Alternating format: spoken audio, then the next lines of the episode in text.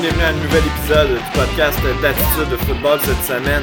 Ben, enfin, aujourd'hui, on fait euh, la revue de tout ce qui s'est passé lors du deuxième week-end d'activité justement dans la NFL. Il y a eu plusieurs victoires surprises, plusieurs matchs qui ont été plus serrés que ce qu'on pensait. Donc, on va faire la revue de tout ça. Je suis en compagnie d'Adam Bell. Comment ça va, Adam? Ouais, toute une fin de semaine de football, ça va super bien. Ben, parfait. Écoute, on va pas perdre de temps. On va rentrer dans le feu de l'action parce qu'on a beaucoup de matchs à regarder. Ben, d'abord, un match qui était disputé à 13h.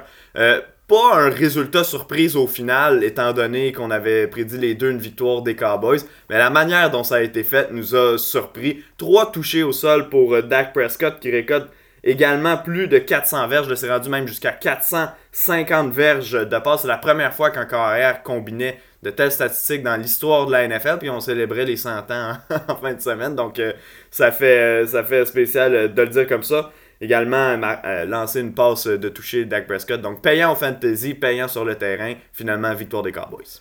Ouais, mais ça n'a pas été facile. Non, ça a été toute une remontée. Dan Quinn, Dan Quinn, Dan Quinn. On dirait que les rôles ont inversé. D'habitude, c'est tout le temps les Cowboys qui se font jouer un mauvais tour en fin de match. Finalement, les, les Cowboys ont réussi à pull through, récupérer le, le botté court. C'est vraiment une catastrophe pour Atlanta c'est quoi, il y a un gars qui, a, qui a gagé 35 000 35 pour gagner 10 avec 7 minutes à faire ah, sur les Falcons. Puis finalement, il a perdu tout, cet argent-là. Non, mais catastrophe pour Atlanta. Puis à l'attaque, on peut. On n'a rien à reprocher pour les Falcons. Ils ont super bien joué, mais des deux côtés, les défensives étaient tout simplement atroces. C'est des défensives qui n'étaient rien capable d'arrêter en, fait, je sais même pas pourquoi Dan Quinn est encore l'entraîneur-chef.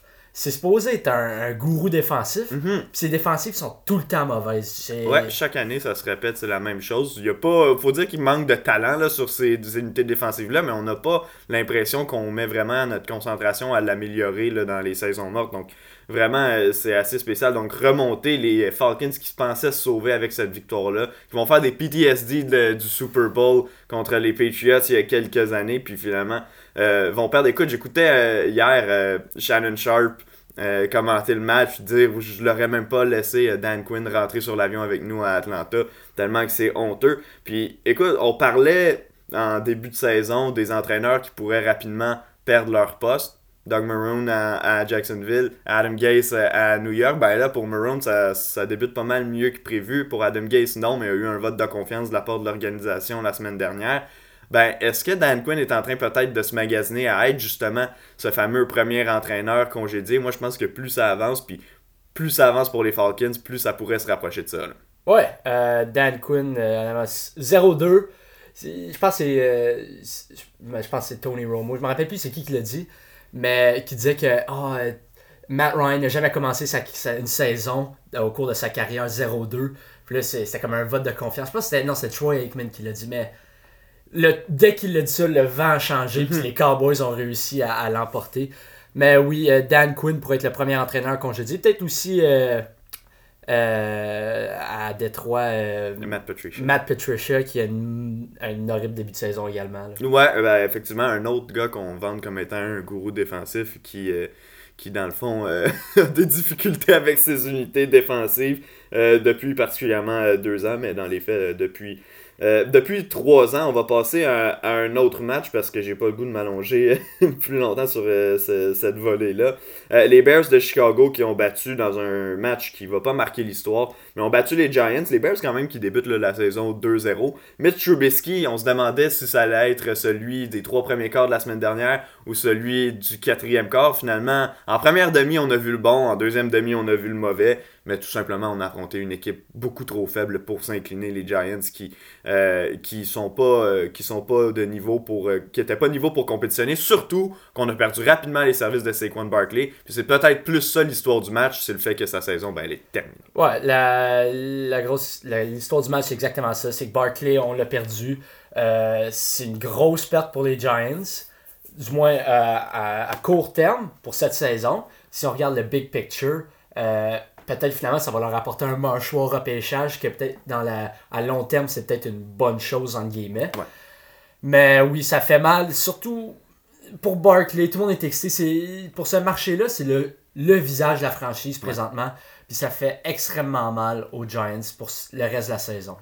Euh, ben oui, comme tu dis, euh, euh, juste avant la rencontre, il y a Tariq Cohen qui avait signé une prolongation de contrat. Est-ce que c'était juste avant le match ou la veille, peu importe, a signé. Moi, j'ai trouvé ça assez spécial. Le simple fait que toute la semaine, on avait parlé d'Allen Robinson qui voulait justement une prolongation de contrat. Puis Tariq Cohen était le premier à être allé au front, à lancer le hashtag ExtendAR. Finalement, c'est lui qui signe une prolongation de contrat. Je trouvais ça assez euh, cocasse. On s'allongera pas trop euh, sur ce match-là, si tu veux bien, parce qu'il y a des rencontres vraiment intéressantes desquelles euh, on veut parler. Les Rams, 37-19 la victoire face aux Eagles chez eux à Philadelphie.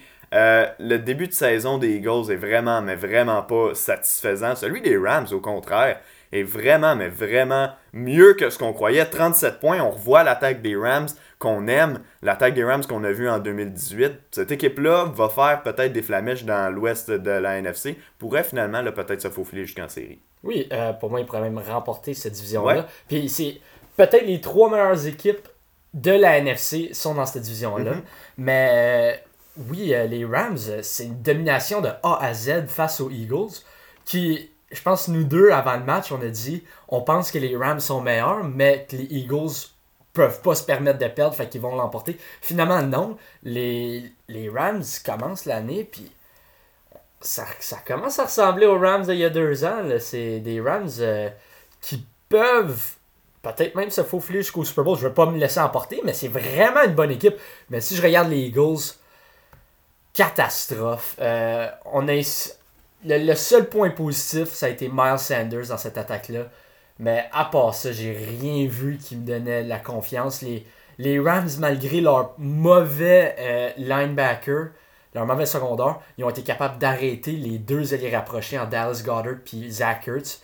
Euh, ça, augure vraiment pas bien pour les Eagles. Surtout que le match des Cowboys, cette victoire dramatique, ça leur a peut-être donné confiance pour le reste de la saison aux Cowboys ça augure extrêmement mal pour les Eagles. Ouais, ben exactement. Puis euh, Jared Goff, on parlait de 2018, mais Jared Goff a connu justement une performance à la 2018, 20 en 27, 267 verges, 3 passes de toucher, bien surtout pas d'interception. Donc ça, c'est ce qui a été la clé pour les Rams dans ce match-là. Ça a été justement euh, d'éviter euh, les revirements. Puis ben, on l'a fait. On a réussi à vaincre les Eagles. Bien, on passe à 2-0, ce qui est ce qui était le, scénario idéal, évidemment, ben, pour n'importe quelle équipe, mais là, particulièrement pour cette équipe-là, dans une division très difficile. Tampa Bay, ça débutait euh, pour de vrai cette semaine. Premier match à domicile pour Tom Brady. Moi, j'ai regardé ce match-là. Ça n'a pas été, euh, de ses propres dires, même après la rencontre, ça n'a pas été parfait. Ça a été mieux que la semaine d'avant contre, contre les Saints de la Nouvelle-Orléans au moins on a réussi à établir un certain jeu au sol, particulièrement en deuxième demi avec, euh, avec Leonard Fournette. Mais pour Tom Brady, c'est 23 en, 35, 217 verges, un touché, une interception. Comme je l'ai dit, ça n'a pas été parfait. Il y a eu énormément de passes échappées par les receveurs. Ça n'avait pas vraiment de bon sens. Deux touchés dans la zone de début qui finalement n'ont jamais été marqués, qui ont été échappés euh, par les euh, receveurs des Buccaneers. écoute, qu'est-ce que tu as pensé de ce match-là? Ben, Tom Brady a bien joué, mais pas épaté, mais il a extrêmement bien joué en début de rencontre. J'ai aimé le toucher qu'il a lancé à Mike Evans. Il semblait déjà euh, avoir un meilleur rapport avec lui que la semaine dernière. Euh, mais je pense qu'il y a aussi la défense des Buccaneers l'a vraiment aidé avec tous les revirements. Je pense qu'il y en a eu cinq. Les, euh, la défense leur a vraiment aidé à donner des bonnes positions de terrain. Donc, je me laisse pas encore porter avec Tom Bay. J'ai pas nécessairement encore confiance qu'il pourra les mener plus loin à des grandes aspirations telles que le Super Bowl. Je suis pas rendu là. Mais est-ce qu'ils peuvent se faufiler en série? C'est très possible, surtout après avoir vu les Saints hier soir. Ben, c'est ça, c'est ce que je me dis aussi. Puis ce que je me dis également, c'est que Mike Evans, on l'a vu, là, qui n'était pas à 100% dans ce match-là. Mognet a attrapé un, une passe euh, puis il a couru sur 50 verges avec dans les mains. Tu le voyais que sur sa jambe, là, il était en train de boiter tout le long. Donc quand lui va être à 100%, mais surtout quand Chris Godwin va revenir dans l'alignement la semaine prochaine, ben on va peut-être pouvoir avoir une meilleure opinion de ce qui se passe vraiment avec cette équipe-là. C'est une équipe qui va devoir prendre son rythme au fur et à mesure de la saison, mais comme tu dis, avec la performance qu'on a vue des Saints hier, puis on va en parler tantôt, euh, ça commence à être un rêve réaliste de peut-être remporter euh, la division On n'affrontait pas une très bonne équipe, hein, les Panthers, même qu'on a pris une avance de 21-0. Les Panthers sont revenus à 21-14 euh, avec deux touchés de Christian McCaffrey qui finalement s'est blessé. Puis à partir de là, on l'a échappé euh, du côté des Panthers. On n'a pas été capable euh, de compléter le boulot. Donc victoire 31-17 des Buccaneers face aux Panthers. Moi, je conclurai la discussion sur ce match-là, le match entre les Panthers et les Buccaneers. Excusez, on a eu un petit problème. On revient maintenant en onde. Je conclurai en disant tu vois, au début de saison, on disait à quel point les alliés rapprochés allaient être les meilleurs amis de Tom Brady cette année, Rob Gronkowski et O.J. Howard. Dans ce match-là, Gronkowski a attrapé aucun ballon, en a échappé un. Tantôt, ça faisait partie des passes euh, faciles dont je parlais. Euh, puis O.J. Howard en a capté un pour 11 verges. Donc O.J. Howard, on pensait que ça allait être finalement l'éclosion après trois années de misère avec euh, Jameis Winston, puis même Ryan Fitzpatrick, à un moment qui jouait avec eux. Pas du tout. Pas vraiment l'air d'avoir trouvé ses moyens avec cette équipe-là. Donc on va de plus en plus parler de lui comme étant un flop dans, dans, la NFL, surtout au niveau des attentes qu'on avait envers lui. Ça va conclure pour euh, la rencontre, euh, cette rencontre de division-là. Donc, victoire euh, des Buccaneers 31-17, comme je le disais tantôt. Le prochain match en est un intéressant. Pas nécessairement pour le résultat, parce qu'on savait tous que les 49ers de San Francisco allaient battre les Giants chez eux au MetLife Stadium.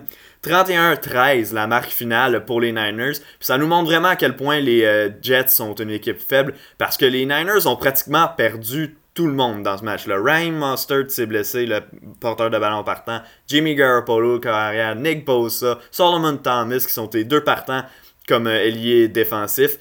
Il y en a d'autres, là. Je pense, je pense qu'on a perdu des morceaux sur la ligne à l'attaque aussi. Là. Je, pense que tu as la liste devant toi. Oui, ben là, j'ai la liste de tous les joueurs qui manquent, mais c'est complètement absurde. Là.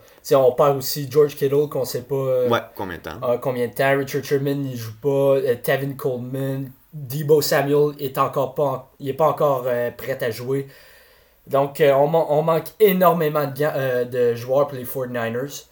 Ça augure pas bien pour les Niners. Oui, on a battu les Jets, mais ça reste les pauvres Jets. Exact. Ouais, exact. Puis, tu sais, cet été, tu avais écrit un article des équipes qui pourraient passer de, de, de, worst to first dans leur division. Ben là, on a un bel exemple d'une équipe qui pourrait passer de first to worst. Les 49ers, c'est pas hors de question qu'ils pourraient terminer dernier dans cette division-là parce que euh, les autres équipes performent. Les Rams sont 2-0.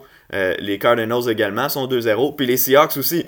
Euh, puis chez les Niners, bon, on remporte un match contre les Jets. Puis la semaine prochaine, honnêtement, on joue contre les Giants encore au MetLife Stadium.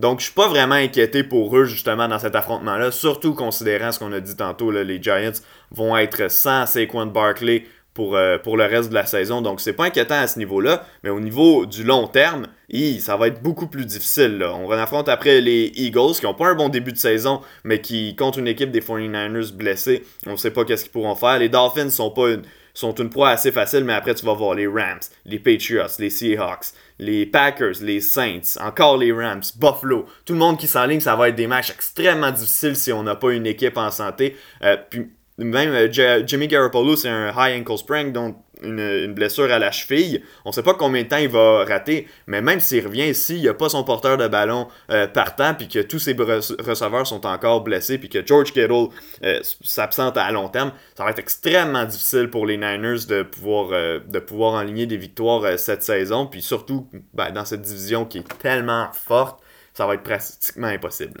Non, pour moi, ça se peut que d'ici la fin de la, saison, j'ai de l'air fou, mais les Niners vont terminer dernier dans l'ouest de la NFC. Avec toutes ces blessures-là, je peux pas les voir euh, remporter. Euh, je, peux pas les voir même splitter les matchs de division, fait gagner un puis en perdre un. Pour moi, ils vont perdre la majorité d'entre eux juste parce que les trois autres équipes sont trop fortes puis ils ont perdu trop de bons joueurs là, de, de, de trop de bons joueurs du côté défensif et offensif. Ouais, ben exactement.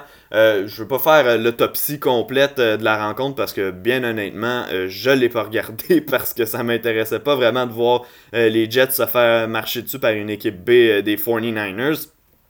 Mais ça nous en dit vraiment long sur les Jets, là, ce match-là. Je veux dire, encore une fois, on parle à toutes les semaines d'Adam Gase. Je l'ai dit tantôt en début d'émission, il a reçu un vote de confiance de la part de l'organisation qui l'ont appelé un Great Offensive Mind, comme tout le monde qui travaille avec lui d'ailleurs. Mais là, euh, ça commence à dépasser les bornes. On a inscrit 13 points. Sam Darnold euh, a pas eu l'air de grand-chose. Pas nécessairement sa faute, hein, parce que bon, il y a personne autour de lui pour faire euh, des jeux. Euh, moi, je- cette équipe-là, je la vois vraiment terminer dernière dans la NFL. Je pense qu'on a eu une confirmation d'à quel point ils allaient être mauvais cette année, euh, cette semaine. Euh, Adam Gase a dit après la rencontre, on a besoin de devenir meilleur rapidement. Ben, je pense que c'est assez une évidence. Puis je pense que la première étape pour être meilleur, ça va être de te mettre à la porte. Oui. fait que, fait que, ouais, non, c'est ça. Les Jets, ça va pas valoir cher cette année, puis on peut déjà dire à l'an prochain. Puis moi, quelque chose que j'aime pas avec ce que les Jets font, c'est que là, on se pose constamment des questions sur Sam Darnold, que j'aimais bien quand il est sorti de la NCAA. Mais tu vois d'autres d'autres euh, carrières, bon, Drew Lock est blessé, donc on peut pas vraiment le compter, mais tu vois un gars comme Drew Lock, un gars comme Josh Allen à qui on a donné une arme comme Stephen Diggs, et même l'année d'avant, on était allé chercher un Cole Beasley, on était allé chercher un John Brown pour l'aider euh, dans son entourage, on lui donne des porteurs de ballon qui ont du bon sens. On veut avoir notre réponse du côté de Buffalo, puis on va en parler tantôt de, de cette équipe-là, mais on veut avoir notre réponse à savoir est-ce qu'il est capable de performer, est-ce que c'est l'entourage autour de lui qui fonctionne pas ou bien c'est lui le problème? Chez les Jets, on peut pas répondre vraiment à la question parce qu'on n'a jamais donné des armes euh, dignes de mention euh, à notre Non, corps arrière. regarde, regarde ses meilleurs receveurs hier. Chris Hogan, Braxton Berrios, Josh Malone puis Kalen Ballage. Honnêtement, c'est des gars qui devraient être sur le practice squad quasiment. Ou peuvent même pas être le receveur numéro 1. Oui, on a Ja- euh, Jamison Crowder jouait pas, là, mais même là. Denzel Jamison Mims non plus. Ouais, ça peut pas être tes meilleurs receveurs. Il y a juste pas assez d'armes. Ouais, ben voilà, puis on n'a pas non plus un champ arrière à tout casser. D'ailleurs, c'était Frank Gore, le bon vieux Frank Gore, qui débutait le match dans le champ arrière pour eux, a quand même euh, porté le ballon sur 63 verges euh, sur 21 courses. Mais c'est parce qu'à un moment donné, si tu fais confiance à Frank Gore pour être ton euh, porteur de ballon partant, je comprends que c'est supposé être Le'Veon Bell puis qu'il est blessé. Euh, mais quand même, Prochain match, victoire des Steelers contre euh, les Broncos, considérant le fait que les Broncos étaient amochés, qu'ils ont perdu Cortland Sutton en cours de match, qu'ils ont qu'ils n'avaient pas Philip Lindsay à leur euh, disposition. 26-21, on aurait pu imaginer pire pour, euh, les Broncos. Bon, comme je disais, Drew Lock est tombé au combat, était 1 en 5 au moment de se blesser. C'est Jeff, Jeff Driscoll qui a terminé la rencontre 18-34, 256 verges, deux touchés, une interception. Euh, ça n'a pas été glorieux pour lui. Bon, on n'avait pas vraiment d'attente. Contre une grosse défensive comme celle des euh, Steelers, a fait ce qu'il a pu. Melvin Gordon a mieux paru, comme on avait dit la semaine euh, ben, avant les matchs du week-end, a mieux paru que Saquon Barkley la semaine dernière. Ça paraît que les Broncos ont une meilleure ligne à l'attaque que celle des Giants, 70 verges au sol. Cortland Sutton, donc saison terminée, ça, ça va être important de le mentionner parce que c'était, c'était le meilleur receveur de cette équipe-là, avait eu une, année d'éclosion l'année dernière, puis c'était un peu, entre guillemets, le- comme je le dis chaque semaine, le vétéran, euh, même si c'était seulement sa troisième, euh, sa troisième euh, année dans la ligue. Jerry Judy a aussi euh, eu quelques moments là, où il a flashé dans le match, 62 verges sur 4 réceptions. Euh, mais là, ça commence à être difficile, puis on peut un peu oublier les séries pour les Broncos. C'est un peu dommage pour eux. Drew va rater de 2 à 6 semaines. Puis, comme j'ai dit, euh, pour euh, Cortland Sutton, c'est une saison complètement terminée. La défensive des, euh, des, Steelers qui a fait des scènes, parce que je sais pas si tu as vu le jeu sur lequel Drew Lock s'est blessé, mais il s'est fait frapper assez fort, merci, pour, par les joueurs défensifs des Steelers. On le voyait dès qu'il s'est relevé, qui cantait un peu sur la droite en marchant vers le banc, donc on savait qu'il y avait quelque chose qui fonctionnait pas dans son cas. Mais bon, les Steelers passent à 2-0, les Broncos passent à 0-2. Euh, pour les Steelers, c'est peut-être quelque chose à quoi on pouvait s'attendre. Pour les Broncos, pour moi, personnellement, c'est une déception, mais je pense qu'on va devoir se concentrer sur Pittsburgh pour l'analyse parce qu'on va commencer à devoir oublier les, Denver, euh, les, Broncos de Denver pour cette année. Ouais, euh, c'est vraiment plate pour Denver. Je pense, juste avant la saison, j'ai commencé à être plus hésitant sur leur équipe. Donc, mais avec les, avec les blessures, on peut, on peut rien vraiment analyser là-dessus. C'est, c'est vraiment dommage pour eux. Mais si je pense aux Steelers, euh, Big Ben a bien paru. Mhm. Il a- face à une bonne défense, oui, il n'y avait pas AJ Bouye, mais c'est, une bonne défense des, euh, des Broncos. Euh, il a lancé quoi? 29 à 41, 311 verges et 2 touchés et une interception. Ouais.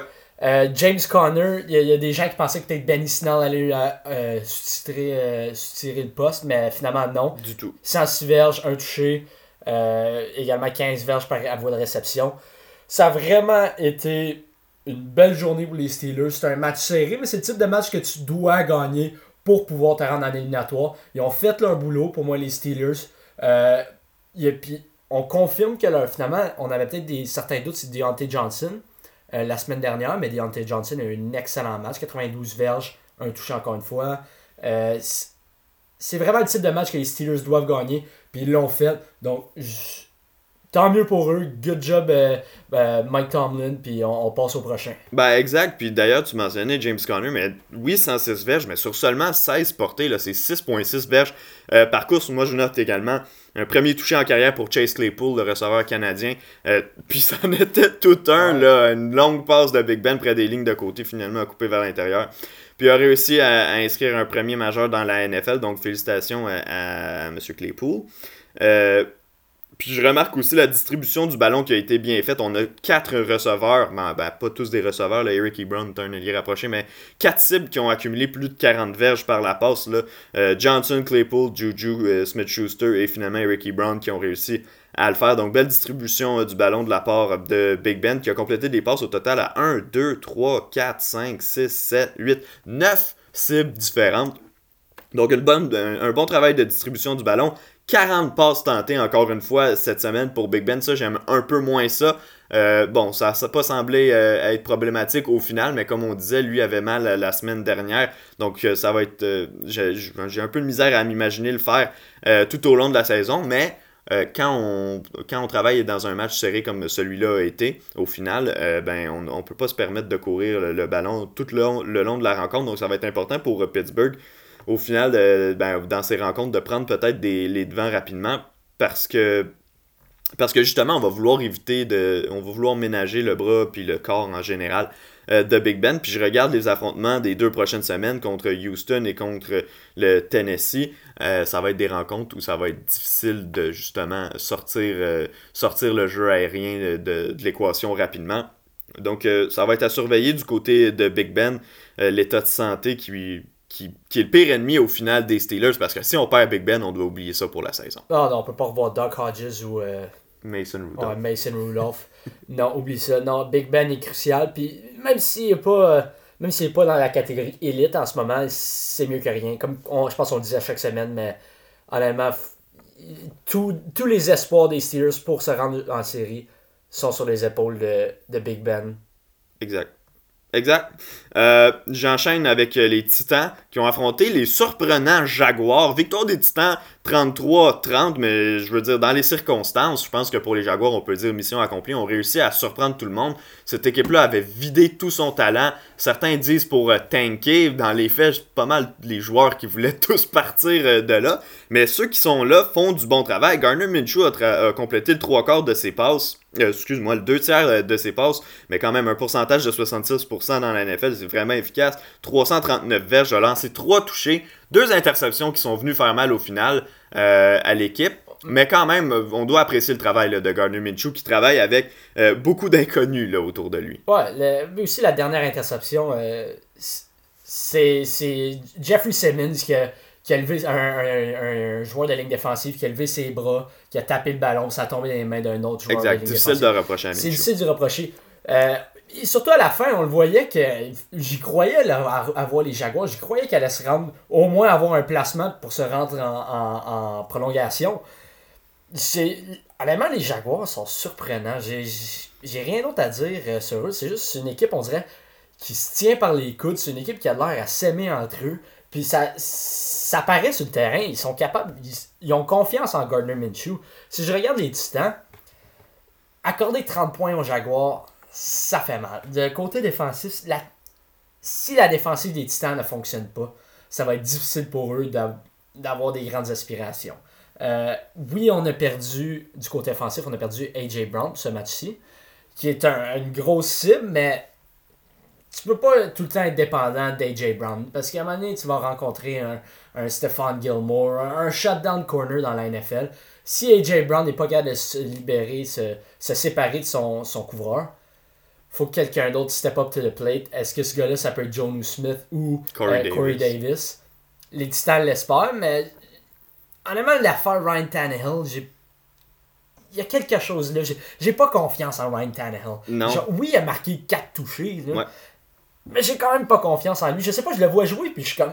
Si sa première option est pas là, ça va pas fonctionner. Ça, va, fonctionne pas pour lui, non, euh, exactement. Puis, tu tu parles des 30 points accordés aux Jaguars, puis c'est pas non plus comme si on avait échappé des ballons à la porte des buts. Il y a eu aucun revirement de la part euh, de l'attaque des Titans. On n'a pas donné euh, ces positionnements-là favorables à l'attaque des Jaguars, puis au final, on a quand même laissé l'équipe être dans le match jusqu'à la toute fin, donc on a dû euh, on a dû euh, avoir froid jusqu'à la fin du match, puis on a passé près de s'incliner au final. Puis comme tu dis, Corey Davis avait connu un vraiment bon match la semaine dernière contre les euh, Broncos de Denver, avait de loin été le meilleur receveur des Titans cette semaine, 3 réceptions, 36 verges. Ouais, il y a un touché, mais quand même, il n'a pas été impliqué du début à la fin de la rencontre, puis c'est ça qu'on voulait voir de, de sa part. Puis bon, ben, on n'a pas réussi à le faire. Écoute, c'est un autre match sur lequel j'ai pas vraiment envie qu'on s'étire éternellement parce que euh, c'est pas des équipes, euh, surtout pas les Jaguars, qui risquent de nous faire parler jusqu'à la fin de l'année. Euh, le prochain, par contre, implique une équipe qui, elle, impressionne depuis le début de l'année. Les Packers de Green Bay qui ont marché sur les Lions de Détroit. On pouvait s'y attendre, victoire de 42 à, 21, mais Écoute, Aaron Rodgers poursuit sur sa lancée. Ça n'a pas été autant spectaculaire niveau statistique cette semaine. 240 verges, 2 touchés. Euh, pour euh, Rodgers. C'est Aaron Jones qui s'est démarqué dans ce match-là. 18 portées pour 168 verges. Il y a eu un touché de toute beauté au sol d'ailleurs de Jones qui a également été le meilleur receveur de l'équipe avec 68 verges et un touché par la passe. Donc un combiné de 3 touchés pour lui de plus de 120 verges de 220 verges, excuse-moi, combinés. Euh, vraiment un match spectaculaire de Aaron Jones. Non, ben, quand Aaron Jones fait le boulot comme ça, Aaron Rodgers n'a pas besoin de air it out, comme qu'on dit. Non, c'est tout un match. Je m'attendais pas à ce que les Packers marchent autant dessus mhm. les, les, Lions. Euh, je, m'attendais à, En fait, je m'attendais à Rodgers qui mène l'équipe, genre qui, qui dissèque la couverture de passe adverse des Lions, mais finalement, c'est vraiment le jeu au sol. Aaron Rodgers, Aaron Jones a réussi à s'imposer rapidement. Même Jamal Williams, 63 verges, c'est excellent par la course. Genre, ton deuxième porteur. Euh, de A à Z, particulièrement du côté offensif, les Packers, ça a été un excellent match pour eux. Si maintenant on regarde les Lions, les pauvres Lions, à chaque année, je pense, je me laisse un peu emporter. Je pense que j'y vois tout le temps comme un dark horse pour rentrer peut-être dans les séries, mais là, après deux semaines, après deux défaites face à des euh, rivaux de division, oh, les Lions, 0-2, Oubliez ça. Matt Stafford, je le voyais comme le comeback player of the year. Ça paraît que Kenny Galladay n'est pas là, mais même là, j'ai ah, oh, ça paraît pas bien pour les Lions. Non, puis au sol, tu vois, encore une fois, cette semaine, c'est Adrian Peterson qui a mené euh, les porteurs euh, de ballon. Pourtant, on a du talent. Kerryon Johnson, on en parlait, ça fait deux ans qu'on nous le vend en grande pompe finalement. Ça fait deux ans que c'est assez euh, décevant. Puis DeAndre Swift, ben, a porté le ballon cinq fois, puis a pas fait grand chose avec quand il était dans ses mains. Bon, a été meilleur en fait par voie de réception, a quand même capté cinq ballons pour 60 verges, mais quand même, on réussit pas à établir un jeu au sol. Puis je veux dire, on peut pas se fier simplement à un Matthew Stafford qui a été blessé, puis qui, on connaît Matthew Stafford, on sait ce qu'il est capable de faire, mais on sait aussi quelles sont les limites de l'attaque des Lions s'il n'y a pas d'armes autour de lui, puis si on réussit pas à établir un jeu au sol. Euh, puis du côté de Détroit, ben, on semble pas capable de le faire, puis ça c'est un problème qui perdure depuis très longtemps à, à, Détroit. Euh, pas grand chose à dire du côté des Lions, mais du côté des Packers, par exemple, euh, ça augure vraiment bien parce que là, on est 2-0. Euh, les Vikings, eux, ça va pas du tout de leur côté. Euh, il y a les, les, euh, l'autre équipe, ben, les, Lions également dans la division, et les Bears qui sont 2-0, mais qui selon moi sont quand même une équipe nettement inférieure à Green Bay. Donc les Packers puis Aaron Rodgers se dirigent, je veux pas dire vont parce que ça fait juste deux semaines, mais je dirige visiblement vers une conquête de division pas trop compliquée, ce qui est une bonne chose parce qu'on va vouloir ménager peut-être les efforts d'Aaron Rodgers en, en, fin de saison, en fin de calendrier régulier. Est-ce que tu veux glisser un mot sur les Packers? Ben moi, c'est juste Aaron Rodgers en ce moment. Oui, on a Russell Wilson qui est peut-être à la tête euh, euh, du candidat pour le titre d'MVP, mais Aaron Rodgers est pas loin derrière en ce moment. C'est les deux gros candidats, selon moi, qui. Au final, ça va terminer, ça va être 1-2 ces gars-là. Je sais pas c'est qui qui va le remporter le titre. Ouais, ben pour l'instant, c'est pour moi aussi. Et je pense que Russell Wilson a quand même une petite longueur d'avance.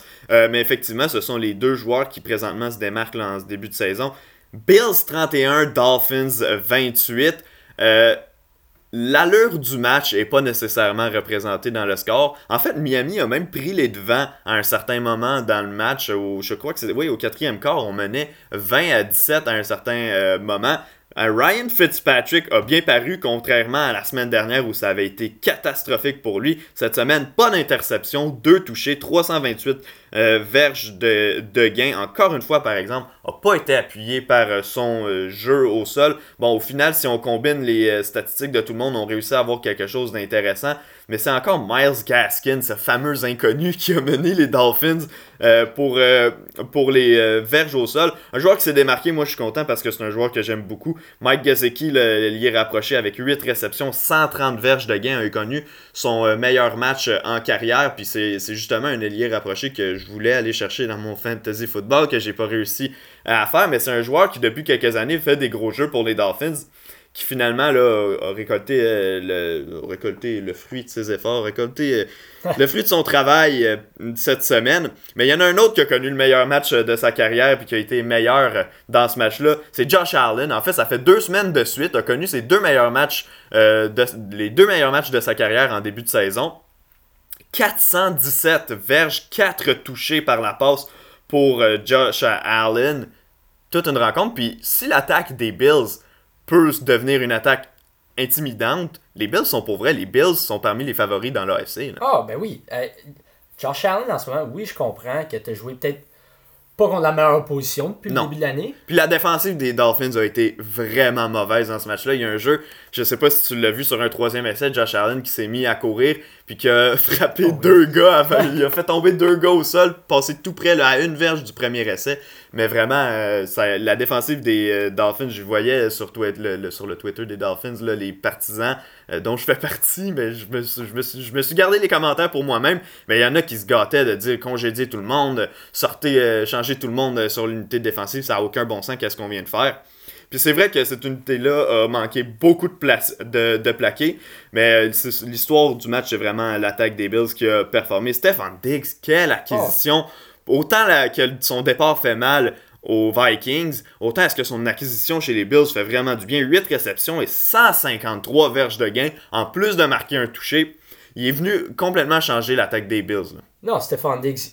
oui, on a John Brown qui étire le terrain, mais là, on a Stéphane Diggs qui peut rentrer dans les zones intermédiaires. Il peut tout faire dans cette attaque-là. C'est l'arme que Josh Allen avait besoin et ça paraît une attaque dynamique présentement.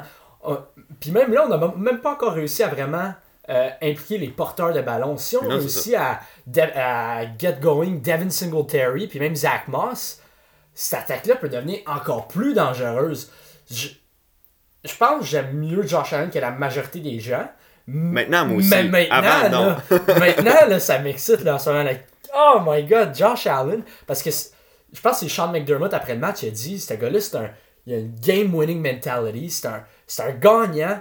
Puis ça paraît sur le terrain, on dirait que c'est coéquipier, un peu comme les, les Jaguars, ils, tournent autour de Gardner Minshew.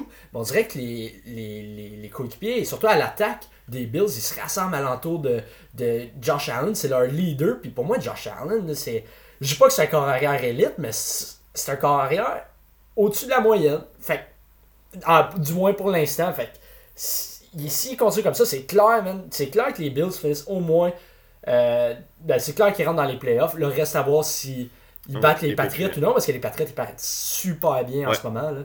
Ouais, exactement. Puis ce qui est cool avec Josh Allen aussi, c'est qu'on n'a pas eu besoin de l'impliquer nécessairement au niveau du jeu au sol. On n'a pas besoin de se servir de ses jambes puis de l'exposer à des blessures pour avoir une chance de l'emporter. Puis regarde, tantôt on parlait des euh, trois receveurs que les euh, Bills euh, sont allés chercher au cours des deux dernières années. Stéphane Diggs termine avec 8 réceptions et 153 verges de gain pour un touché. John Brown avec 4 réceptions, 82 verges et un touché. Puis euh, Cole Beasley avec 5 réceptions pour 70 verges. Donc ça paraît immédiatement. Ces deux gars-là étaient pas là il y a deux ans quand Josh Allen a fait ses débuts.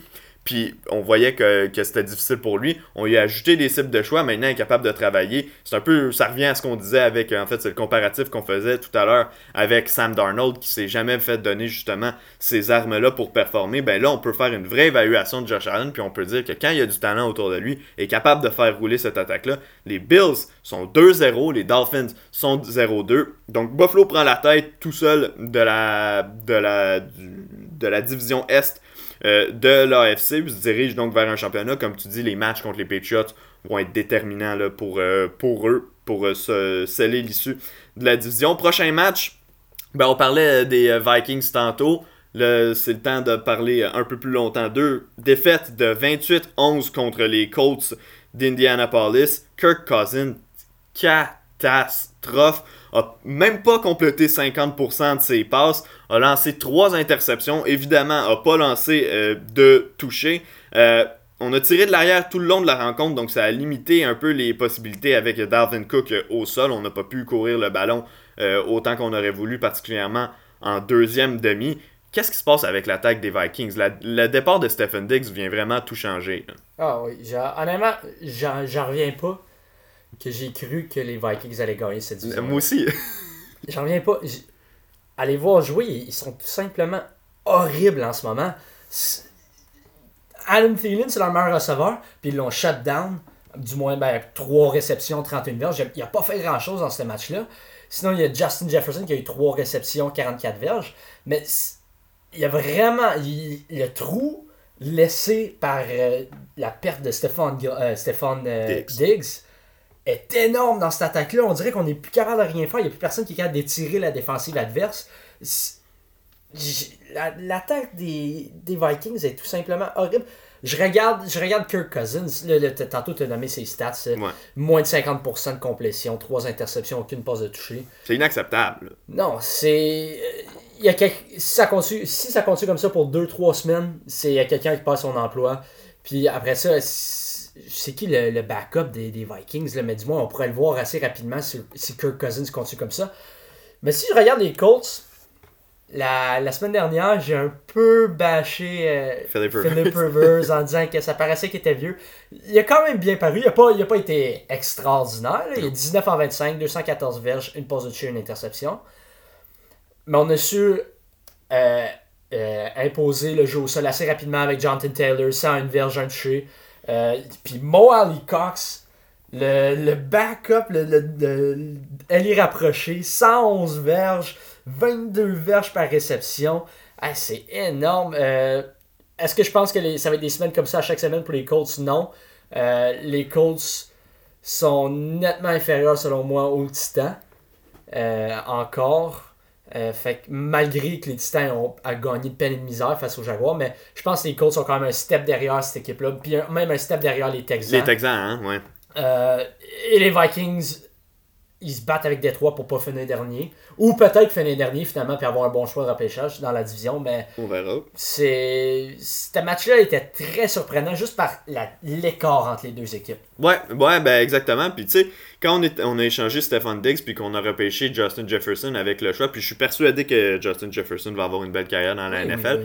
mais l'idée sur papier de le remplacer immédiat, de remplacer Stephen Diggs avec un autre gros talent euh, à moindre coût était bonne sur papier, mais dans les faits, on voit qu'en ce moment, tu as un, voyons, un Stéphane Diggs qui est dans son prime, qui est au sommet de sa carrière à 27 ans, qui fait la plus beau temps avec euh, Buffalo. Puis c'est beaucoup plus difficile, puis c'est normal, c'est un joueur, un receveur recru, on pouvait pas s'attendre à ce qu'il vienne donner la, production euh, la production que Diggs avait dans l'attaque des Vikings du Minnesota. Donc voilà, euh, match difficile à oublier pour les Vikings. C'est une équipe qui peut encore rebondir, mais on dirait que je perds confiance. En plus, on perdu les services de Anthony Barr, le secondaire, pour toute la saison. Donc ça, ça va rien faire pour améliorer euh, leur sort. Euh, si je jette un coup d'œil au calendrier euh, des euh, Vikings, la semaine prochaine, on joue contre les Titans. La semaine d'après, contre Houston. Après, on s'enligne vers les, les, excuse-moi, les Seahawks de Seattle. Puis après, les Falcons d'Atlanta qui ont une attaque extrêmement explosive. Puis même, si tu veux poursuivre une semaine après, les Packers de Green Bay. Donc, ah, ça va être vraiment difficile pour cette équipe-là d'aligner des victoires. Puis le fait qu'on ait commencé avec deux défaites, ben, ça nous, on se creuse déjà un gouffre. Le joueur qui m'excite le plus en début de saison, Kyler Murray, a encore fait des siennes euh, ce week-end. Victoire de 35 des Cardinals de l'Arizona face à l'équipe euh, de Washington. Murray a eu l'air brillant, 286 verges par la passe, un touché. Oui, a lancé une interception, mais aussi couru euh, pour 67 verges au sol et inscrit deux touchés par la course. Deux touchés spectaculaires d'ailleurs par la course. C'est on parlait tantôt des candidats euh, au titre de MVP en Aaron Rodgers et Russell Wilson, mais Kyler Murray peut aussi s'inclure dans cette catégorie-là. Ouais, Kyler Murray, la progression de son année recrue à maintenant est énorme. Euh, c'est un peu le second year leap que, que Lamar Jackson a pris l'an dernier. Ou Patrick Mahomes l'année dernière. Ou Patrick Mahomes, ça. Kyler Murray, il vient de donner une nouvelle dimension à cette attaque-là. Puis aussi avec l'ajout de DeAndre Hopkins, que maintenant, on peut pas. La défensive adverse peut pas scheme juste à contenir Kyler Murray parce qu'ils doivent aussi arrêter à l'extérieur DeAndre Hopkins.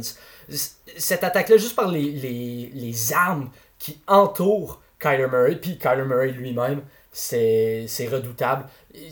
Si la défense est capable de moindrement contenir les attaques adverses, ils vont faire du ravage. Je pense que les Rams est encore une meilleure équipe qu'eux. Euh, mais les Cardinals, ils vont. La manière qu'ils jouent, je pense que c'est clair presque dans ma tête, c'est qu'ils ont une bonne shot de faire les playoffs. Puis c'est.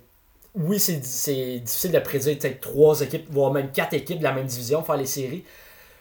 Mais en ce moment, dans la réalité, ça se peut très bien que les Cardinals soient la troisième ou la deuxième équipe dans cette division-là. Ouais, exactement. Puis regarde, quatre receveurs de l'équipe ont obtenu plus que 50 verges de réception. DeAndre Hopkins, évidemment, qui a été le meneur avec 68. Andy Isabella avec euh, seulement deux réceptions, mais bon pour 67 verges. Christian Kirk, 57. Puis Larry Fitzgerald est allé en chercher 50. Puis quand tu ajoutes à ça 150 verges au sol combinés entre Kenyon Drake et Kyler Murray, ben t'as une recette gagnante pour euh, l'emporter, surtout quand ton adversaire, c'est euh, l'équipe de Washington qui est réputée euh, particulièrement pour son unité défensive. Bon, on va pas commencer à cracher sur Dwayne Haskins et l'attaque des, des, Redskins parce que dans les circonstances, ben on a fait ce qu'on a pu. Haskins est allé chercher 223 verges euh, euh, de passe, n'a pas lancé d'interception. Je pense que ça, c'est quand même intéressant de le noter. Euh, parce que malgré le fait qu'il n'a pas un entourage, disons, élite, mais même pas élite, n'a même pas un entourage digne de mention, réussit quand même à tirer euh, son épingle du jeu, mais regarde, sur ses 223 verges, sur ses 19 passes complétées, il y en a 7 à Terry McLaurin, puis sur les 223 verges, il y en a 125 justement qui sont à McLaurin, donc on voit que c'est vraiment sa seule option euh, à l'attaque, puis au sol, on a réussi quand même à aller chercher euh, un peu plus de 110 verges là, avec Anthony Gibson et JD McKiss, McKissick, excuse-moi. Mais bon, ça n'a pas été suffisant pour l'emporter. Je pense que l'Arizona est une équipe supérieure, on le savait, là, que Washington. On a réussi à faire euh, ce qu'on pouvait. Moi, je suis quand même intéressé parce que Washington est capable d'offrir en début de saison. Puis la semaine prochaine, on affronte les Browns à Cleveland. J'ai hâte de voir justement qu'est-ce qu'on va pouvoir faire dans un, un match comme celui-là parce qu'on a vu comment Baker Mayfield a eu de la difficulté contre la défensive des Ravens à la première semaine d'activité. Ben, j'ai hâte de voir si justement contre le gros front défensif euh, de Washington, s'il va pouvoir, euh, s'il va pouvoir euh, réagir. Avais-tu autre chose à ajouter là, sur ce, cette rencontre-là? Non, c'est correct. Non, bon ben on va pouvoir passer immédiatement au prochain match. Moi j'étais sorti de mes notes. Ouais, les Ravens de Baltimore qui, qui en ce moment mettent vraiment leur saut sur le fait d'être la meilleure équipe de toute la NFL, ont jamais été inquiétés par les Texans de Houston dans ce match-là. Euh, Lamar Jackson qui ben, a fait tout ce qu'il avait à faire pour euh, euh, remporter le match. Dire qu'on disait avant qu'il n'était pas capable de passer le ballon. a complété 75% de ses passes dans ce match-là. Seulement 204 verges par la passe, j'en conviens. A ajouté 54 verges au sol sur 16 courses quand même. c'est beaucoup, c'est une lourde charge de travail pour lui. Mais le jeu au sol qui a vraiment fait le travail, écoute, Gus Edwards est allé chercher 73 euh, verges au sol. Mark Ingram 55, Lamar Jackson 54 et J.K. Dobbins 48. Donc... Qui, aurait cru que Gus Edwards aurait été le meilleur porteur de ballon parmi tous ces candidats? Ouais, ben, pas grand monde, mais écoute, au final, ça fait un match où on a pilé sur la défensive des, euh, des, euh, des, Texans de Houston. On ne jamais, on leur a jamais donné la chance d'être dans ce match-là. Puis du côté de Houston, ben encore une fois, le problème, c'est le même qu'on a mentionné la semaine dernière les receveurs, on n'a pas une assez bonne équipe de receveurs. Will Fuller, qui était partant dans mon fantasy football cette semaine, va aller sur le banc la semaine prochaine parce qu'il a fait aucune réception dans le match, n'a pas attrapé le moindre ballon. Si je me trompe pas, a porté le ballon une fois. Ouais, a porté le ballon une fois.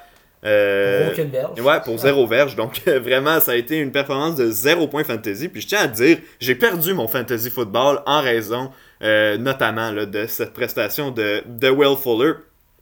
Euh, Brandon Cook, je suis content pour lui quand même d'être allé chercher 95 verges par la passe dans ce match-là parce que l'année dernière avait eu une saison vraiment difficile. Oui, il avait été ennuyé par une commotion cérébrale, mais avait quand même joué des matchs. Puis quand il était là, ça allait pas du tout avec euh, les Rams. Euh, ben, a réussi euh, enfin un, premier gros match avec Houston. visiblement, va être la cible de choix dans cette attaque-là parce que on se demandait qui allait l'être entre lui, Kenny Stills, justement, Will Fuller. Puis c'est celui qui semble se démarquer jusqu'à maintenant. Mais même là, euh, c'est pas c'est pas le genre de receveur que tu vas avoir comme receveur numéro 1. Non, Brandon Cook c'est un bon complément à ton receveur numéro 1. Mais si Will Fuller n'est pas capable de faire le boulot, ben là, pour moi, l'attaque euh, des, des Texans prend un, un, gros shot. Genre, si, je sais pas à qui Deshaun Watson peut lancer vraiment. C'est quatre receveurs sensiblement pareils, quatre petits receveurs qui attirent le terrain, mais il n'y a pas de, de receveurs différents les Texans, c'est bizarre parce qu'on a encore confiance aux Texans parce qu'ils ont, ils ont pogné deux matchs difficiles, semaine 1 et 2. Ils en prennent un autre la semaine prochaine à Pittsburgh. Oui, c'est ça. ça commence, c'est très difficile pour commencer une saison. Fait faudrait pas être surpris qu'en fin de saison, là, les Titans fassent un, late push pour rentrer dans les éliminatoires. Comme ils font souvent. Oui, comme ils font souvent. Puis ça me surprendrait pas qu'ils gagnent la division pareil parce que le, sud de l'AFC. C'est faible. Ouais, c'est faible. C'est un mess, cette division-là. Ben, écoute, probablement la meilleure équipe de 0-2 de toute la NFL, présentement, les Texans de Houston. Mais quand même, moi, je trouve ça inquiétant parce que, comme je te dis, la semaine prochaine, je veux pas qu'on embarque dans l'analyse de la prochaine rencontre nécessairement parce qu'on va avoir l'occasion de le faire plus tard cette semaine. Euh, mais t'affrontes Pittsburgh, c'est un autre match qui est possible de perdre. Puis si tu commences 0-3, même si on a confiance en toi, même si tu es une équipe talentueuse, c'est extrêmement difficile pour la confiance. Puis Bill O'Brien va avoir beaucoup de travail à faire dans la chambre pour motiver euh, ses troupes après un début de saison comme celui-là. Euh, je j'ai pas la statistique exacte, mais quand une équipe débute la saison 0-3, ses chances de faire les séries éliminatoires normalement chutent drastiquement. Euh, donc ça va être un élément à surveiller pour Houston. Prochain match, c'en est un, un de ceux qui ont été les plus excitants de toute la semaine en fait. 23 pour les Chiefs, 20 pour les Chargers en prolongation, mais c'est pas du tout ça qui retient l'attention. C'est le fait que quelques secondes avant le début de la rencontre, en fait, quand l'attaque des Chargers s'est présentée sur le terrain pour la première fois, c'est là qu'on a su que Justin Herbert était le partant. Euh, Tyrod Taylor qui a subi une blessure à la poitrine, ça, pendant la période d'échauffement, ça allait pas du tout, il était pas capable euh, de débuter la rencontre. Donc c'est Herbert qui l'a fait, a marqué un toucher au sol lui-même dès sa première euh, séquence à l'attaque. Au final, termine le match 22 en, 33, 311 verges de gain, un touché, une interception qui était sur une erreur de recrue, là, courait, euh, faisait une dérobade sur le côté, puis a lancé à contresens. Mais j'écoutais Tony Romo qui analysait justement le match, qui a dit c'est le genre d'erreur que le carrière a besoin de faire en début de carrière, puis après il va savoir qu'il doit plus le faire. Donc aussi bien de l'avoir fait à son premier match. Euh, au final, a vraiment bien paru. Euh, qu'est-ce que tu as pensé de la, performance de Justin Herbert? Oui, non, il a extrêmement bien paru de A à Z. On dirait qu'il était en contrôle, il avait de la confiance. C'est peut-être le fait qu'il savait pas qu'elle allait commencer la rencontre, donc il n'a pas eu le temps de stresser. Mais Justin Herbert, euh, il a vraiment bien paru. Mais oui, son interception, ça m'inquiète un peu parce qu'on l'a vu souvent faire ça à Oregon. est-ce que est-ce qu'il va être capable de, de, régler ce problème-là? J'espère parce que le talent il est là. C'est vraiment. On, pensait lui qu'il allait être le premier choix au total euh, avant sa, dernière année à, Oregon. Là, j'espère parce que s'il est capable d'enlever ces, types d'interceptions, ces types de décisions euh, douteuses, il pourrait mener une, euh, une, équipe talentueuse comme les Chargers à un Super Bowl. On a Joey Bosa qui est selon moi le meilleur des frères Bosa, mais pas de beaucoup, mais qui est meilleur que son frère. Euh, on a une bonne défensive, on a des bons compléments euh, à l'attaque avec Keenan Allen, Hunter Henry, Austin Eckler, puis aussi encore un gros Mike Williams. On a vraiment des beaux morceaux. Donc, mais là, le plan, c'est est-ce que Anthony Lynn va retourner avec Tyrod Taylor ou va rester avec Justin Herbert? Je sais qu'après le match, Anthony Lynn a dit si Tyrod Taylor est à 100%, c'est notre partant. Il l'a répété hier. Oui, il l'a répété. Mais est-ce qu'il va utiliser l'excuse que Tyrod Taylor n'est pas à 100% quand Tyrod Taylor pourrait jouer? Ça se peut très bien aussi. Juste pour enlever de la pression à Justin Herbert. Ben non seulement pour enlever de la pression à Justin Herbert, mais la semaine prochaine, euh, les Chargers euh, vont prendre la mesure. Attends, je l'ai euh, juste ici.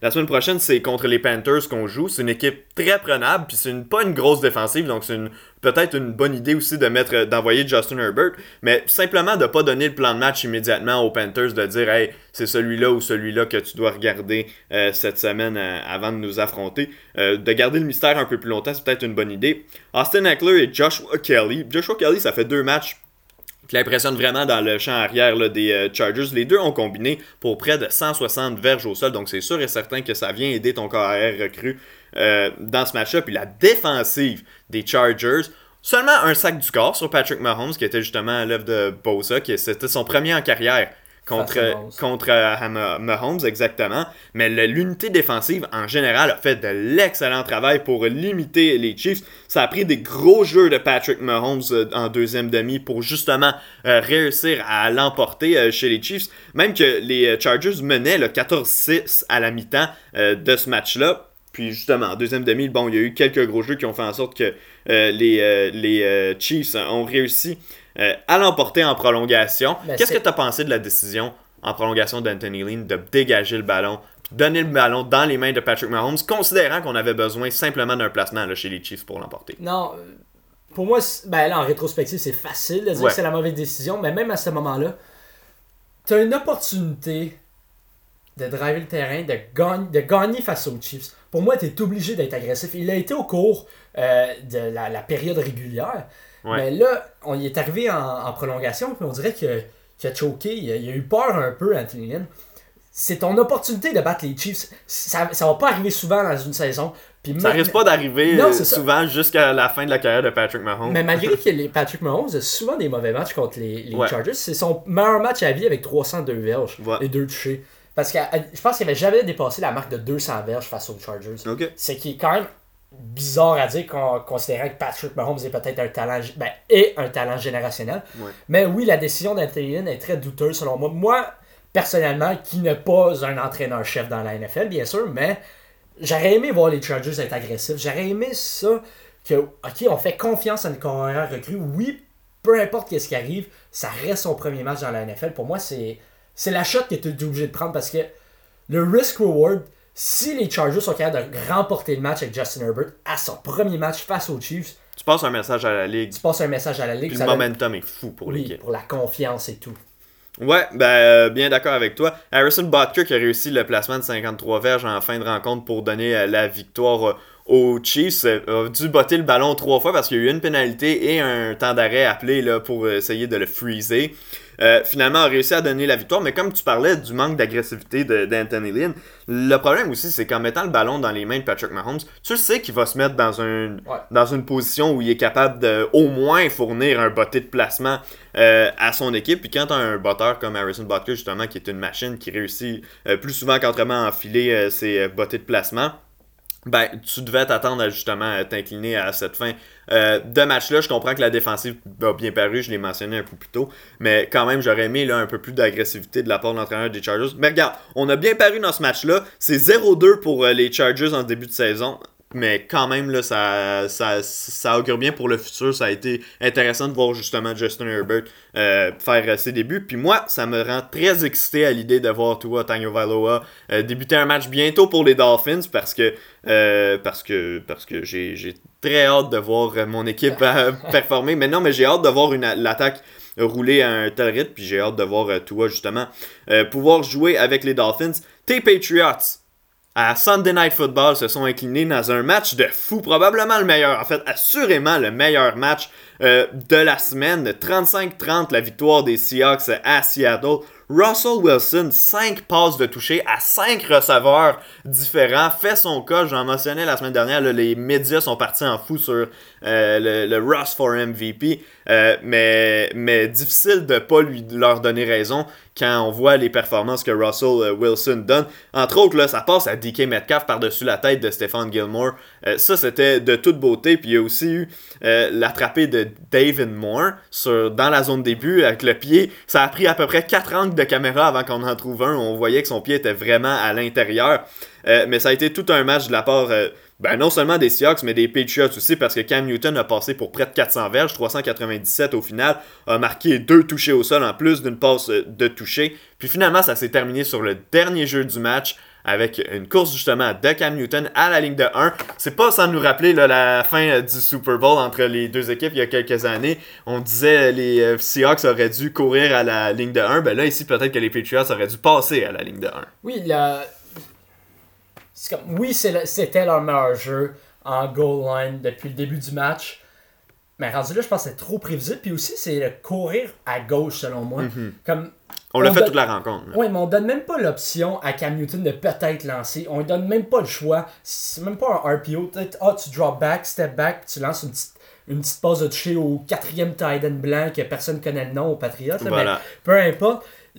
C'est cette partie-là qui me, qui me troublait un peu. C'est ils ont même pas donné l'option de passe en courant vers la gauche. Mais si je regarde les Seahawks, par exemple, je sais pas comment les partisans des, des Niners, des Cards ou des Rams font pour endurer, euh, affronter Russell Wilson deux fois par année. Juste à le regarder scramble, puis tu sais pas s'il va lancer la bombe ou courir avec le ballon, c'est énormément stressant pour les partisans ou même pour l'équipe adverse. Russell Wilson, il me fait peur, peur, peur si son adversaire. Il, est incroyable. Puis il a lancé quoi 4 passes de. Ben, 5, passes de toucher, dont euh, une à Chris Carson, qui est le porteur de ballon, mais à 4.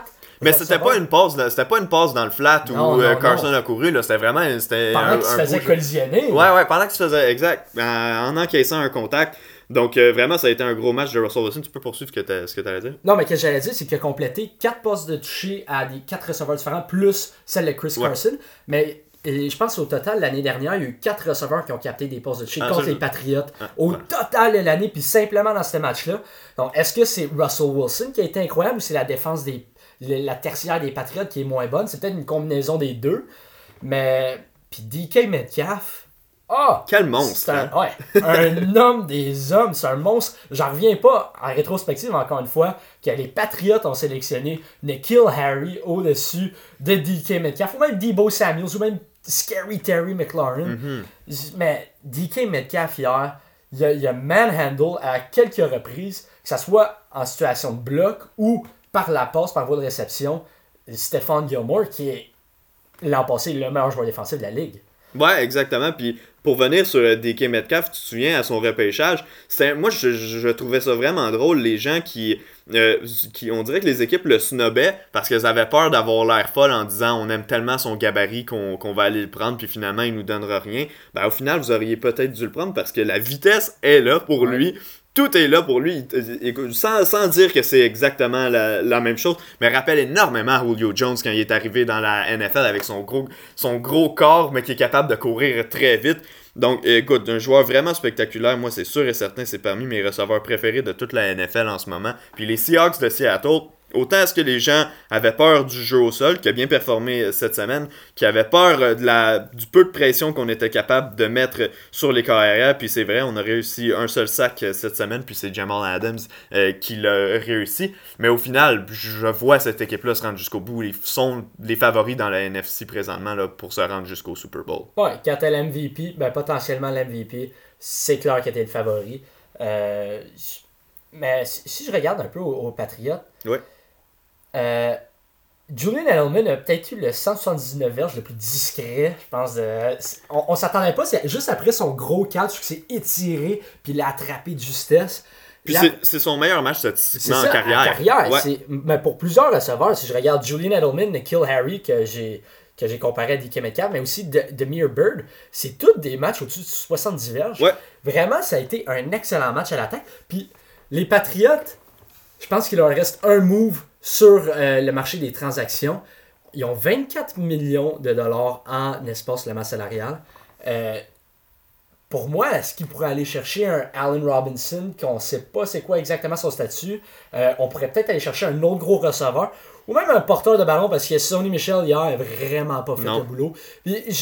Mais Sony Michel, ça fait quelques années, oui, il a bien paru la semaine 1 face aux Dolphins, mais c'est peut-être que la défense des Dolphins est moins bonne qu'on pensait. Oui, c'est Mais, ça fait quelques années que Sony Michel, c'est pas le joueur explosif qu'on pensait. Ouais. Genre, on- encore une fois, les Patriots l'ont sélectionné au-dessus de Nick Chubb. C'est c'est des décisions qui, qui te font penser au repêchage. Peut-être les Patriots, c'est pas les meilleurs, particulièrement pour des joueurs de talent, des joueurs, des skills players, comme qu'on dit. Ouais. Ils ont eu de la misère dans ce côté-là au repêchage. Ouais, euh, exact. Tantôt, j'ai mentionné le nom de Jamal Adams. Il a vraiment été dominant dans ce match-là. On a vraiment vu pourquoi les Seahawks voulaient faire son acquisition. Des fois, il y a certaines personnes qui, euh, qui aiment critiquer sa façon de, travailler en couverture. C'est vrai que des fois, il fait quelques erreurs en couverture. Quand même, euh, un joueur plus que respectable euh, quand il doit justement avoir des tâches contre la passe. Mais était partout sur le terrain là, dans ce match-là. Aller au plaqué, c'est toujours le premier gars qui arrivait. Dans le champ arrière, a couru après Cam Newton, le rattrapait. Justement, le, le jeu où il a réussi un sac du corps, c'est Cam Newton réussissait à s'échapper sur ce jeu-là. Allait s'approcher dangereusement de la zone début. Donc vraiment une acquisition qui fait passer la défensive des Seahawks à un autre niveau. Ouais, ben, il y a un, un plaqué crucial euh, sur le, la tentative de deux points, Ouais. qui au final, C'est avéré. c'est euh, ça, c'est ouais, avéré un crucial jeu- parce qu'ils ont gagné par 5. Fait que si les Patriots avaient réussi Ouais. cette conversion-là, juste un, un- placement. placement. puis on serait en, en prolongation. Donc Jamal Adams est, est maintenant peut-être avec Bobby Wagner. On a peut-être deux avec euh, deux des cinq meilleurs joueurs défensifs de la NFL. là.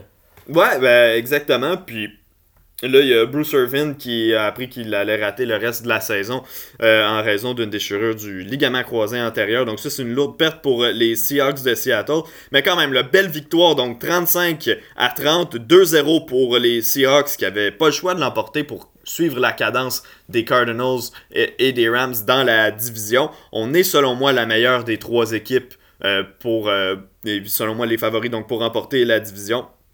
Dernier match de la semaine, c'était hier soir, Monday Night Football. Surprise! Les Raiders de Las Vegas qui passent à deux victoires, aucune défaite cette saison et qui battent les Saints au premier match du nouveau Allegiant Stadium qui est de toute beauté. Ouais. Qu'est-ce que tu as pensé du match? Ben, premièrement, Drew Brees, euh, je pense que c'est toi qui as écrit un article euh, hier ou euh, ce matin. C'est par, hier. par rapport à Drew Brees, son bras, ça a paru. ça- on dirait que c'est déjà Drew Brees à fin de saison. On l'a mentionné à la fin de la semaine 1, mais là, ça a paru encore en semaine 2. Oui, il a lancé pour 312 verges, mais. C'est C'est un piège, Ouais, c'est C'est un piège à mentent. Si tu regardes juste les statistiques, en regardant le, le- le match, on voyait que c'était pas le même Drew Brees des belles années. Euh, mais qu'est-ce qui m'a fait encore plus peur, c'est que. Plus peur, c'est que la défensive des Saints a accordé 34 points aux Raiders. C'est qui n'est pas une attaque redoutable. On parle encore de Derek Carr qui est qui est pas un corps arrière élite, là, mais comme t'as accordé 34 points à cette, à cette attaque-là, ça me fait peur. Ça, ça fait... Parce que les, les Saints, c'est supposé de peut-être avoir la meilleure défensive, ou du moins un top 5 dans la NFL. T'accordes à ça à une attaque qui est so-so, mm, ça, ça augure pas, pas bien. Je pense que c'est la troisième fois je dis que ça augure pas bien pour une équipe. Mais là, les Saints, surtout avec les, les Tampa Bay qui, qui, qui, qui grimpent un peu en arrière, là, ça c'est pas des bonnes nouvelles pour les Saints. Non, exactement. Puis hier, Darren Waller des Raiders a connu une vraiment bonne rencontre avec 12 réceptions pour 103 verges, euh, marqué un touché également. Mais la vérité, c'est qu'on n'avait aucune solution pour l'arrêter du côté euh, des Saints de Nouvelle-Orléans. On n'a jamais été capable de s'adapter euh, au fait qu'il était le moteur de l'attaque pendant une bonne partie de la rencontre. Puis Josh Jacobs, encore une fois, a connu un bon match au sol pour les Raiders. Moi, c'est un gars que je regarde depuis deux ans, et évidemment, c'est un choix de première ronde de l'équipe. Mais beaucoup de gens doutaient de la sélection des, euh, des Raiders quand ils en ont fait un choix de première ronde en 2019. Puis au final, c'est un gars qui vient vraiment dynamiser cette attaque-là, frappe les gars, tombe par en avant. Euh, vraiment, Josh Jacobs qui connaît un début de carrière vraiment fulgurant puis qui contribue au succès des Raiders. Moi, je crois pas qu'on va poursuivre sur notre lancée puis finalement participer aux éliminatoires de la part de Vegas parce que j'ai pas vraiment confiance en l'unité euh, défensive. Mais l'attaque est capable de faire des choses correctes euh, présentement. Il manque peut-être un gros receveur euh, dans euh, cette équipe-là. Henry Ruggs, ça pas, jouait pas à 100% hier. Ça a paru malheureusement pour l'équipe. Mais regarde, on réussit quand même à aller battre une des meilleures équipes de toute la NFL en théorie. Puis du côté des Saints, écoute, moi je le répète depuis le début, les gens qui, qui m'ont estiné après la première semaine que Drew Brees avait pas mal paru, ben là cette semaine on peut pas dire la même chose. Si on regarde les statistiques, c'est trompeur, euh, on, on pense qu'il a connu un bon match, mais la plupart de ses passes euh, ont été faites dans le flanc, dans le flat là, à Alvin Kamara justement, il y en a 9 à Alvin Kamara pour 95 verges sur les 312 de, de Breeze qui ont été faites là. Puis même si tu regardes le, travail de Traquan Smith, il y a beaucoup de passes aussi qui ont été attrapées euh, sur de courtes distances. L'absence de Michael Thomas paraît, puis si lui peut pas revenir et revenir à 100%, ça va être long pour l'attaque des Saints, là, parce que euh, l'acquisition de Emmanuel Sanders jusqu'à maintenant, pas très payant pour l'équipe. Non, euh, Emmanuel Sanders, ça m'a complètement déçu parce que je l'ai commencé dans une de mes ligues de fantasy. Mhm. Mais non, il, Drew Brees n'a même pas été capable de compléter une passe de plus de 20 verges. En fait, je, je pense même pas qu'il a lancé une de plus de 20 verges au cours de la rencontre. Il sait que son bras il est plus là. Je pense que c'est rendu mental aussi. Autant physique que ça soit mental. Drew Brees n'a plus confiance en son bras. Je veux pas le dire, mais on va voir. James Winston, on va voir James Winston si la fin de la saison. Drew Brees, il on dirait ça, ça went off a cliff. J'oublie plus qui qui était. Honnêtement, je, je veux pas trop le bâcher parce que c'est reste comme historiquement parlant, c'est une excellente carrière. c'est vraiment plat de le voir jouer comme ça. Mais c'est plus le même Drew Brees. Euh, mais tu parles d'un receveur numéro 1 pour les. Là, je retourne aux Raiders. Ouais. Darren Waller, ce receveur-là, comme Darren Waller, il, pratiquement, il joue pratiquement jamais comme il est rapproché. Quand tu regardes le match, ouais, sort souvent ouais, C'est pratiquement un receveur pour eux. Ouais, exactement. Mais écoute, imagine si Antonio Brown n'avait pas commencé à faire ah. le clown l'an dernier, puis était encore avec cette équipe-là. À quel point on pourrait faire euh, des ravages. Euh, quelque chose que j'ai remarqué pendant la rencontre, particulièrement là, au deuxième quart, euh, Derek Carr, de qui on disait avoir peur de lancer dans les zones profondes. Là, a tenté plusieurs passes. Ça n'a pas été nécessairement fructueux, même qu'il y a une fois où je pense que sa ligne à l'attaque a réussi à lui donner 5-6 secondes, puis il n'a jamais décoché sa passe. A été euh, frappé et mis au sol. Mais on voit qu'il y a enfin cette agressivité dans son jeu. Puis le jour où la, justement la chimie va se développer avec Henry Ruggs, ça pourrait donner quelque chose de dangereux parce que Ruggs n'a pas besoin d'attraper 9 ballons par match pour faire mal à une équipe. C'est 2, 3, 4 passes seulement dans les zones profondes qui peuvent te faire mal rapidement. Moi, quelque chose que j'ai remarqué aussi, c'est que les Saints avaient pris les devants. C'était quoi 17 à 7 17 à 7 à un certain moment pour, euh, les, euh, pour euh, la Nouvelle-Orléans. Puis en fin de deuxième demi, on s'est fait marquer un toucher et on a tout de suite lancé une interception. Puis les Raiders ont pu créer l'égalité. Le 10 points vraiment rapide pour Vegas en fin de première demi. Puis à partir de là, on dirait que les genoux des Saints ont été sciés complètement. On a perdu le contrôle de la rencontre. On pensait qu'on était en train de se sauver avec une victoire facile. Puis ça n'a pas du tout été le cas. Euh, on parlait des receveurs qui n'ont pas produit, mais Jared Cook, comme il y est rapproché, seulement deux. Euh, que deux passes attrapées, dont une dans la zone début euh, sur, sur, une menace là, dans, dans la zone payante. Donc ça n'a pas été un gros match pour lui non plus. C'est vraiment euh, difficile. Je me demande vraiment ce que les Saints vont faire parce que là, on n'a pas impliqué Taysom Hill à profusion dans ce match-là. Il euh, va falloir commencer à le faire plus souvent si on veut espérer gagner des matchs pour les Saints de la Nouvelle-Orléans. Sinon, ben, on va devoir rentrer James Winston. Mais moi, ce que je me demande surtout, c'est étant donné la relation entre Sean Payton et Drew Brees, le fait qu'on sait que c'est probablement la en fait ben maintenant plus on regarde plus on s'en rend compte c'est la dernière année de Drew Brees dans la NFL à quel moment lui c'est pas comme si c'était une nouvelle association entraîneur euh, carrière à quel moment est-ce que lui va décider de dire ok c'est assez là on tire la plug puis Drew Brees ben tu t'en vas sur le banc. Surtout considérant le fait que c'est Jameis Winston qui a pas la meilleure des réputations. Oui il est capable d'étirer le jeu ça y a aucun doute là-dessus mais vraiment pas la meilleure euh, des réputations en tant euh, que, que corps arrière, euh, surtout en raison des nombreux revirements qu'il crée. Mais tu regardes la semaine prochaine, c'est les Packers qu'on affronte du côté des Saints. On ne pourra pas se permettre d'avoir un autre match difficile comme celui qu'on a eu cette semaine. En fait, on dirait que j'ai de la difficulté à voir les, euh, les Saints battre Aaron Rodgers et les Packers parce qu'on sait qu'eux vont être prêts à mettre des gros points au tableau. Puis chez les Saints, c'est une difficulté cette année. On dirait que c'est dommage. Hein? Si cette équipe-là des Saints avait été autour de Drew Brees pendant toute sa carrière qu'il était là, euh, avec, euh, ou pendant toute sa carrière avec les Saints, on aurait gagné probablement plusieurs Super Bowls. Puis là, finalement, ben, c'est trop peu trop tard. On s'est pris à l'âge de 40-41 maintenant, Drew Brees, peu importe, on s'est pris trop tard là, pour l'entourer ainsi. Non, c'est c'est vraiment dommage. Mais je, je peux pas éliminer euh, les Saints de l'équation Non, non, des ben non. éliminatoires. là, parce que sur papier, ils sont encore la meilleure équipe de la NFL, ou du moins dans, dans le top 3 des meilleures équipes de la NFL. Donc je peux pas les éliminer, mais c'est vraiment dommage que le bras Drew Brees ait, ait comme réduit à ce niveau-là en ce moment. C'est vraiment. euh, c'est vraiment triste. Ouais, ben dommage, écoute, pour euh, les euh, Saints, puis on va voir ce qui va se passer par la suite. Moi, comme j'ai dit tantôt, je crois pas nécessairement en Vegas comme étant une équipe qui Oh peut non, faire non, non. un push vers les éliminatoires, mais quand même, c'est une belle victoire de se dire qu'on est capable de débuter la saison euh, 2-0, puis de voir qu'il y a des joueurs clés qu'on voulait voir performer, comme Josh Jacobs, comme Darren Waller, justement, même comme Derek Carr, pour de qui on se posait plusieurs questions en début de saison. Tout le monde se demandait à savoir si c'était en cours de cette saison qu'on allait finalement lui enlever son titre de, de corps arrière partant. Finalement, ben, ça, pas, euh, ça, semble bien fonctionner pour lui.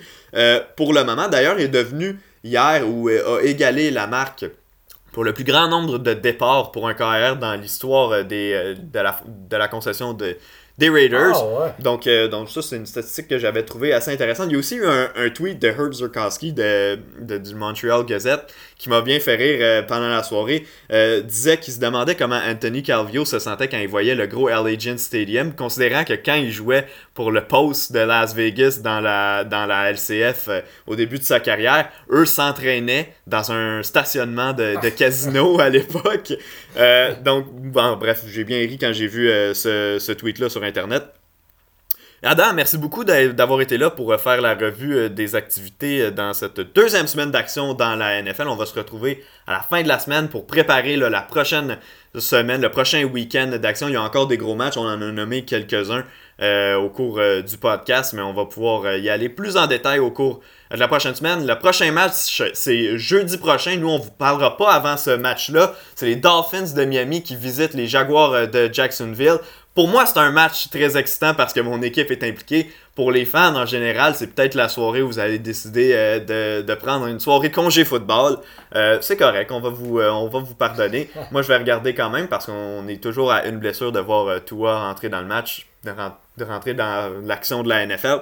Donc, j'ai bien hâte de voir ça. Adam, merci beaucoup d'avoir été là. Ah, merci, merci. Et on se retrouve dans quelques jours. Là, ça devrait être vendredi qu'on va enregistrer ce prochain podcast-là.